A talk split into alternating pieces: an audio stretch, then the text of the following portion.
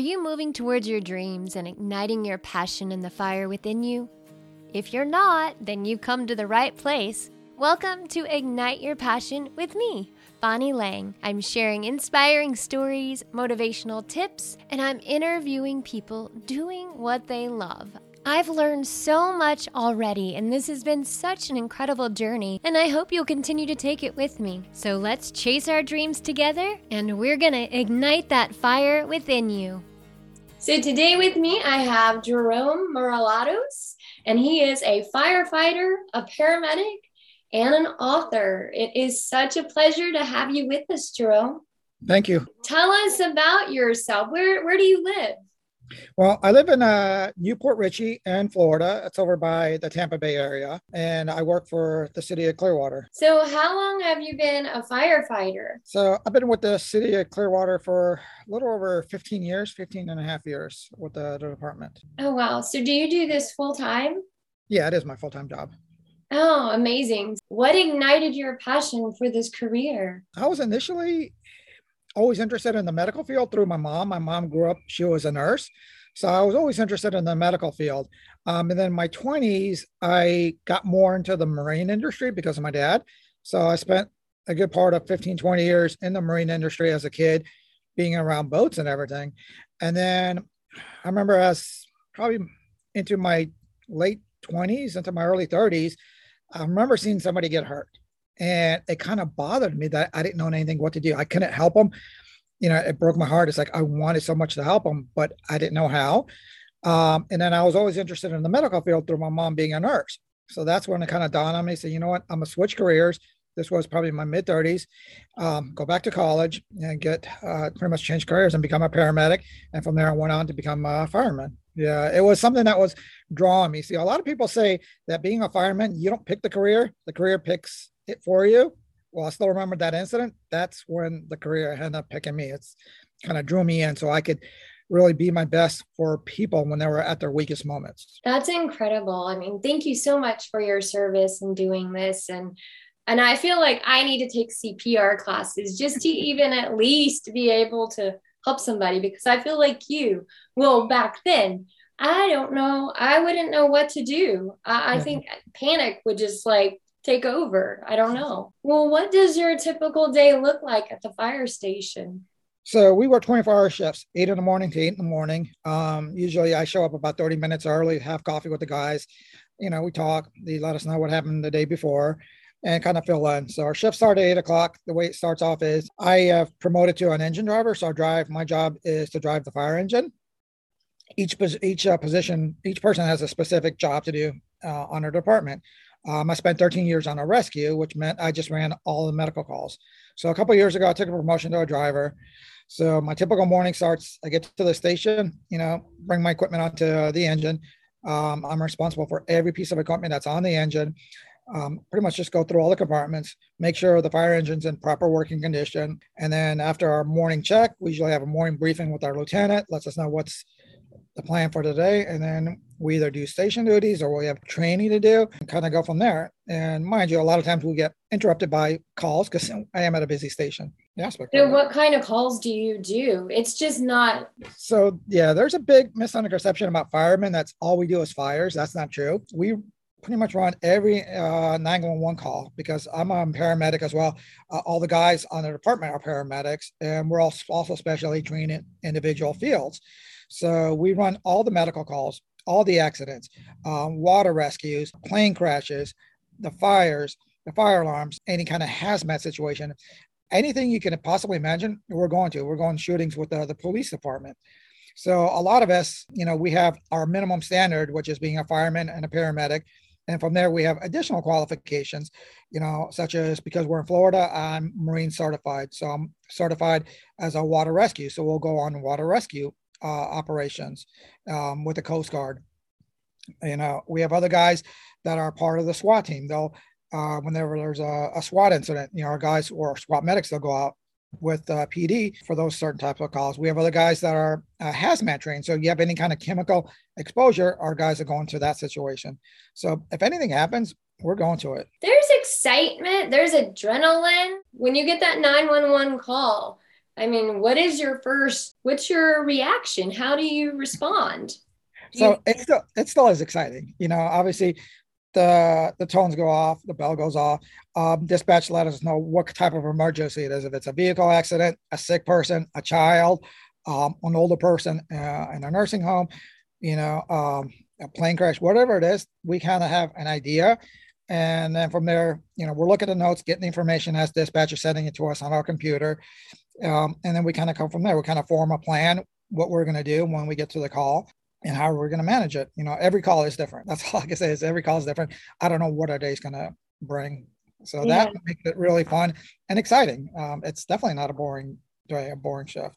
No, it doesn't sound like it at all. So what what do you find the most rewarding about this? So honestly, the most rewarding thing for me is being able to do things off of work. I know you there's a few years ago, a couple years ago, right before COVID hit, February 2020, February 2020, I had the privilege of helping out a disabled child, uh, child. So this was a kid that I was running on for a lot of years because of seizures. Um, he had a severe and rare uh, disease called Alexander's disease, which he only had a life expectancy to about eight or nine. So I started seeing this kid when he was about three, running calls on him, and then for a lot of years stopped. I assumed he had passed away, and then several years later, I started running on him again, and I saw him, and he was now from you know uh, I think he was maybe five or six years old at that time. He was now 12 years old, 11, 12 years old, full grown child. And the grandma who was taking care of him told me, yeah, he's done a great job and outlived his life expectancy and is doing so well. Oh. So I was really happy to see that. The downside to it was he had gotten so big and she's, you know, older, being his grandma, he can't now physically get outside of the house because he's unable to use his legs. He is a handicapped because of his disease. So I came up with the idea to build him a wheelchair ramp on my off duty days. Um, I talked to my chief. My chief was on board. I talked to the guys. You know, the guys are carpenters. We have a lot of guys that do other things outside of work. You know, they have their own business. I talked to them. I came up with a plan, found a local architect, uh, found uh, Lowe's actually donated a lot of the, the materials. to kind of put everything together. And we went to his home and built him a wheelchair ramp. And that's actually on the news. And if you Google it, it's been all over there as well. So we built him a wheelchair ramp so he can go outside and enjoy the, the simple things, such as seeing the Christmas tree lights at Christmas. A nice day, be able to get out, out in the sun, you know, and be able to take walks. So that's something I was able to do with it. And that's, I think, the most rewarding part of my job is being able to help people outside of work. That's yeah, incredible. You made it's I'm sure everybody's teary-eyed that's listening to this. That's incredible. You're you are amazing. You are a godsend. So being able to do things like that outside of work, it's been the most rewarding thing. Um, you know, I've worked for a great department and great group of guys. So being able to help people out off of work. I mean, I go to work, help people out. That's my job. Honestly, I don't deserve any credit for that. I get paid to do that. I'm a professional. I get paid to do that. But doing things outside of work, helping people outside of work, that's what it's about. That's ultimately, and you don't have to be a fireman to do this. It, it could be helping you know a person older person at the grocery store when they don't have enough money to pay for the groceries or when you're in a starbucks line paying you know just paying the person behind you it, it could be so many little things you see um, you know a homeless person that isn't asking for money they're cold just taking one step to help somebody out that's where ultimately comes down to you know you can't save the world but you can save one person at a time amen oh my gosh that's so beautiful i think the biggest thing the heartbreaking thing for me is uh, these homeless people, you know, because they, you know, they have a story. When I used to work at the hospital, um, I spent 13 years in the emergency room as a part-time job. So we would get these homeless part, people come in, and there was this one guy that I used to run on all the time, complete drunk, had his legs cut off, so just really physically not pleasant. So he would come in. Uh, I would run him at the fire department. Then I would see him at the at the hospital. The interesting thing is, was at the hospital, once he got sobered up, and I got I got him cleaned up. Once he got sobered up, he was the most nicest person, one of my nicest patients. Super nice. I'll never forget him. Sober. Um, I had to clean him up, and he was very apologetic. Yes, sir. No, sir. Very apologetic. Didn't want to give you. And then I asked him, and I found out a little bit more information about him. You know, it turned out he ended up homeless because he was married, wife, kids. I think well, his wife passed away, something happened to his kids, and he used to own a, a shop and just life hit him and to where he couldn't deal with it. And that's how he pretty much gave up on things. Just kind of gave up on himself because he had nothing to live for anymore. You know? so every one of these people do have a story. Um, oh. So yeah. it's, it is interesting. You just got to take a second to find out, find out about it instead of overlooking them. Yeah. Can you name a challenge that, you know, it's been hard for you to, you know, just kind of overcome or I mean Yeah, I think everybody has challenges. Yeah, everybody has challenges. Everybody I think the biggest challenge is trying to balance work with your family life. Obviously, I'm a dad, you know, I got two kids, a wife. Uh, so being able to balance the home life with being away for 24 hours or sometimes even 48 hours, that becomes a challenge the personal life and then i also coach little league baseball my son's head coach so that's a challenge at least personal challenge for me is trying to balance you know i got 12 kids on my team try to be a head coach for them as well as manage work because i'm gone for 24 hours everybody has their own personal challenges um, yeah i have googled you that's actually how i found you and there is story after story after story about you because you have written a book. You wrote yeah. a book, The Adventures of Alex and Ben in the Beachwater Fire Department. So, can you tell us what the inspiration was about that? Tell us about the book. So, when Alex and Ben were, they're my two kids, they're, you know, about a year and a half apart. When they were first born, they grew up at the fire station. And every night I would read them fire books, you know, different types of fire books. And what I noticed was every time I was reading these books, it always about these characters, these bear characters always going into fires. You know, it was always about, you know, different types of characters going to fires. And I realized that that's so much more what we do. You know, a fires going into fires, it's a small percentage. So I really wanted to do teach them more and kids more more about what we do. And then there were, I remember they were just playing around in the the front uh, the living room and then I saw this little guy. this is one of the little, little toys, you know. so this little guy was my biggest inspiration. So watching my kids play, Disney was on on TV, and I saw this little guy sitting there. And as soon as I saw this guy, I realized, you know what? I got to write a book about Alex and Ben and this little guy. This is the one that inspired me. So I thought about writing a book, a children's book, and incorporate all the different types of adventures that we do. Because I wanted my kids to know that when I go to work, it's not I'm just going on fires. You know, I could be on a we have a on a boat trying to rescue a, a kid that's trying to drown or a person. Uh, here in Florida, we have the riptides that get pulled out in the ocean. Um, you know, I could be on a plane crash. I could be uh, uh car accidents we go through all the time. So I wanted my kids to know more of what we do, not just going to the fire. So that's where I came up with the adventures of Alex and Ben in the Beachwater Fire Department. Hence, I live here in Clearwater. so I kind of came up with the story idea and wrote it out. So in my book, it has different types of adventures. And I, my whole thing with this book is I want to write a series. So the initial book was to let kids know all the different types of adventures we go to on. My next books will be more, a little bit more specific on what we do on each type of call. And your sister also got involved with this too. Is that? Yeah. So yeah, my sister lives in Arizona. Um, so my sister was big in computers at the time, really great graphic design, art designer and everything. So I talked to her about it. I kind of showed her my character and pretty much hand wrote everything. I'm not the best of artists, but I kind of hand wrote everything. Took a bunch of pictures of Clearwater, my fire department, how I wanted the book to look, the characters to look, and kind of wrote uh, the storyline. And then I kind of gave it to her. She did her magic on her computer. She's ways at computers and came up with the the characters. And we end up putting the whole thing together. That is incredible. I looked at it. You can order it on amazon. Is there anywhere else that you can order it?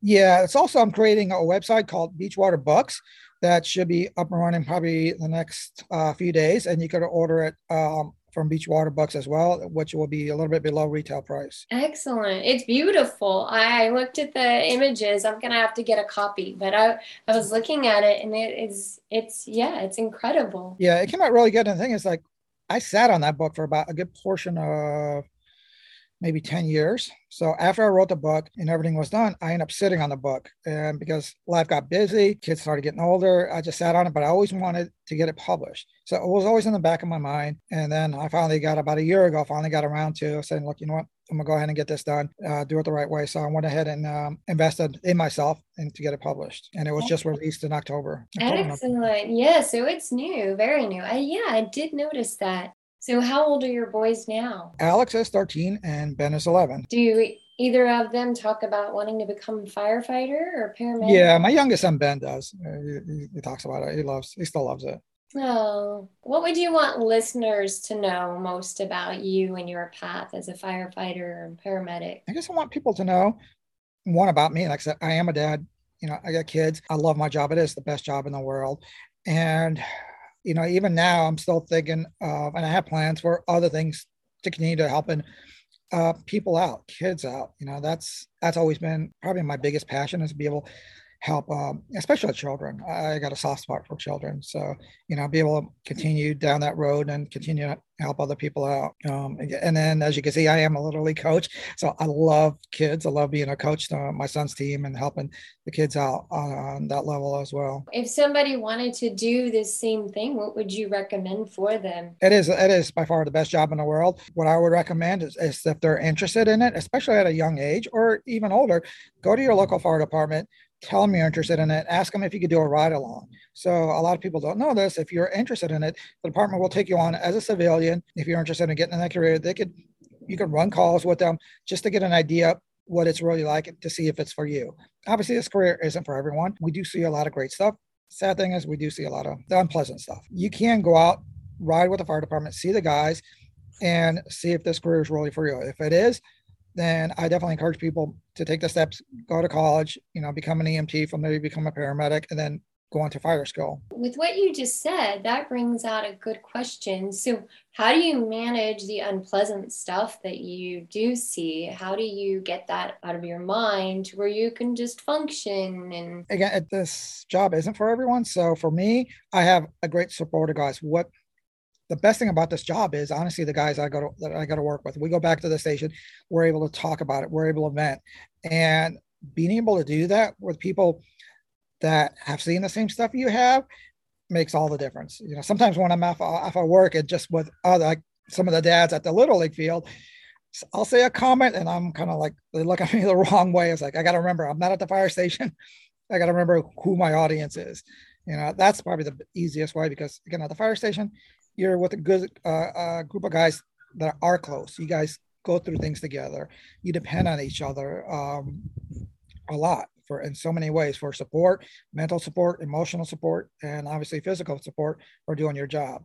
So that's probably the best uh, best place. I mean, it's I have the best job in the world. You know, I definitely enjoy it. Enjoy going to work every day. Enjoy what I do outside of work. You know, representing the people, representing the department outside of the work. And yeah, and like my biggest thing is just I want kids to pursue a career, even not just a career, but anything, and just to be know that they have to be positive role models, you know, that they could do good.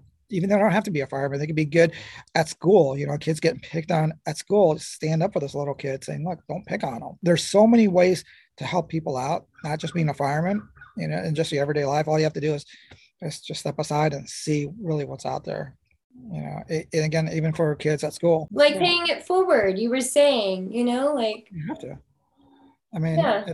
i think too many people a lot of people really get caught up in their lives and they don't realize we're not here for ourselves but we're here for to serve others to help others. You know that's the whole reason that we're here. If you can't help others then you really don't have you don't have any purpose in life. You're just all your whole purpose is for yourself. And you know what else too is that when you're helping others, you don't realize this, but it comes right back to you. Yeah. It helps you too. It makes you feel good. It makes you feel alive. Mm-hmm. That's how I've felt. Yeah, it does. It is interesting, you know, like people, some of my friends are like, you, you talk to people in the grocery store. I'm like, I talk to people all the time in the grocery store. You just saying hello or, you know, that's a, you you look beautiful or I love that dress or something. Just a simple little compliment, you would not believe how that creates a conversation. Yeah, and they're going to remember that throughout their day. That's the thing. It's going to make them feel good, and then it makes you feel good too. Yeah, yeah, throughout the day, they'll remember that one compliment. You know. Yeah. So, Well, thank you so much for just sharing your time, and we look forward to to getting your book. We'll check out your website, and I'll also also post your website in the show notes. But Thank you so much for taking time out of your schedule. Thank you so much for your service and everything that you do. Mm-hmm. Yeah, and like I said, if you want to find out more information about um, Sean, which was the kid that I built a wheelchair ramp, that's um, on Google. If you if you Google Clearwater Fireman uh, wheelchair ramp. You'll see a lot of pictures that I was able to do for him, and I still have more plans for him. I still keep in touch with the family. There's still more things I want to do, you know, for this child to be able to help him out. You know, so again, it's just it's helping. You can't help the world out. I wish I could help every single kid out. You can't, but if every person just takes one step to help one person out, together, everyone can kind of end up doing a lot more good than what they realize. Amen. Amen. And thank you. And I hope this inspires someone to do the same. And you're incredible. Yeah, thank you. Wow, Jerome was so inspiring and just so motivating. Send me a message and tell me what you thought. If you're interested in being in my next show and you're doing what you love, I'd love to hear from you. Email me at bonnie at bonnielang.com and feel free to share this with a friend. And don't forget to check out my previous episodes too. You can hear them at bonnielang.com slash ignite. They're pretty incredible. Peace, love, happiness, and hugs to you. And don't forget to subscribe.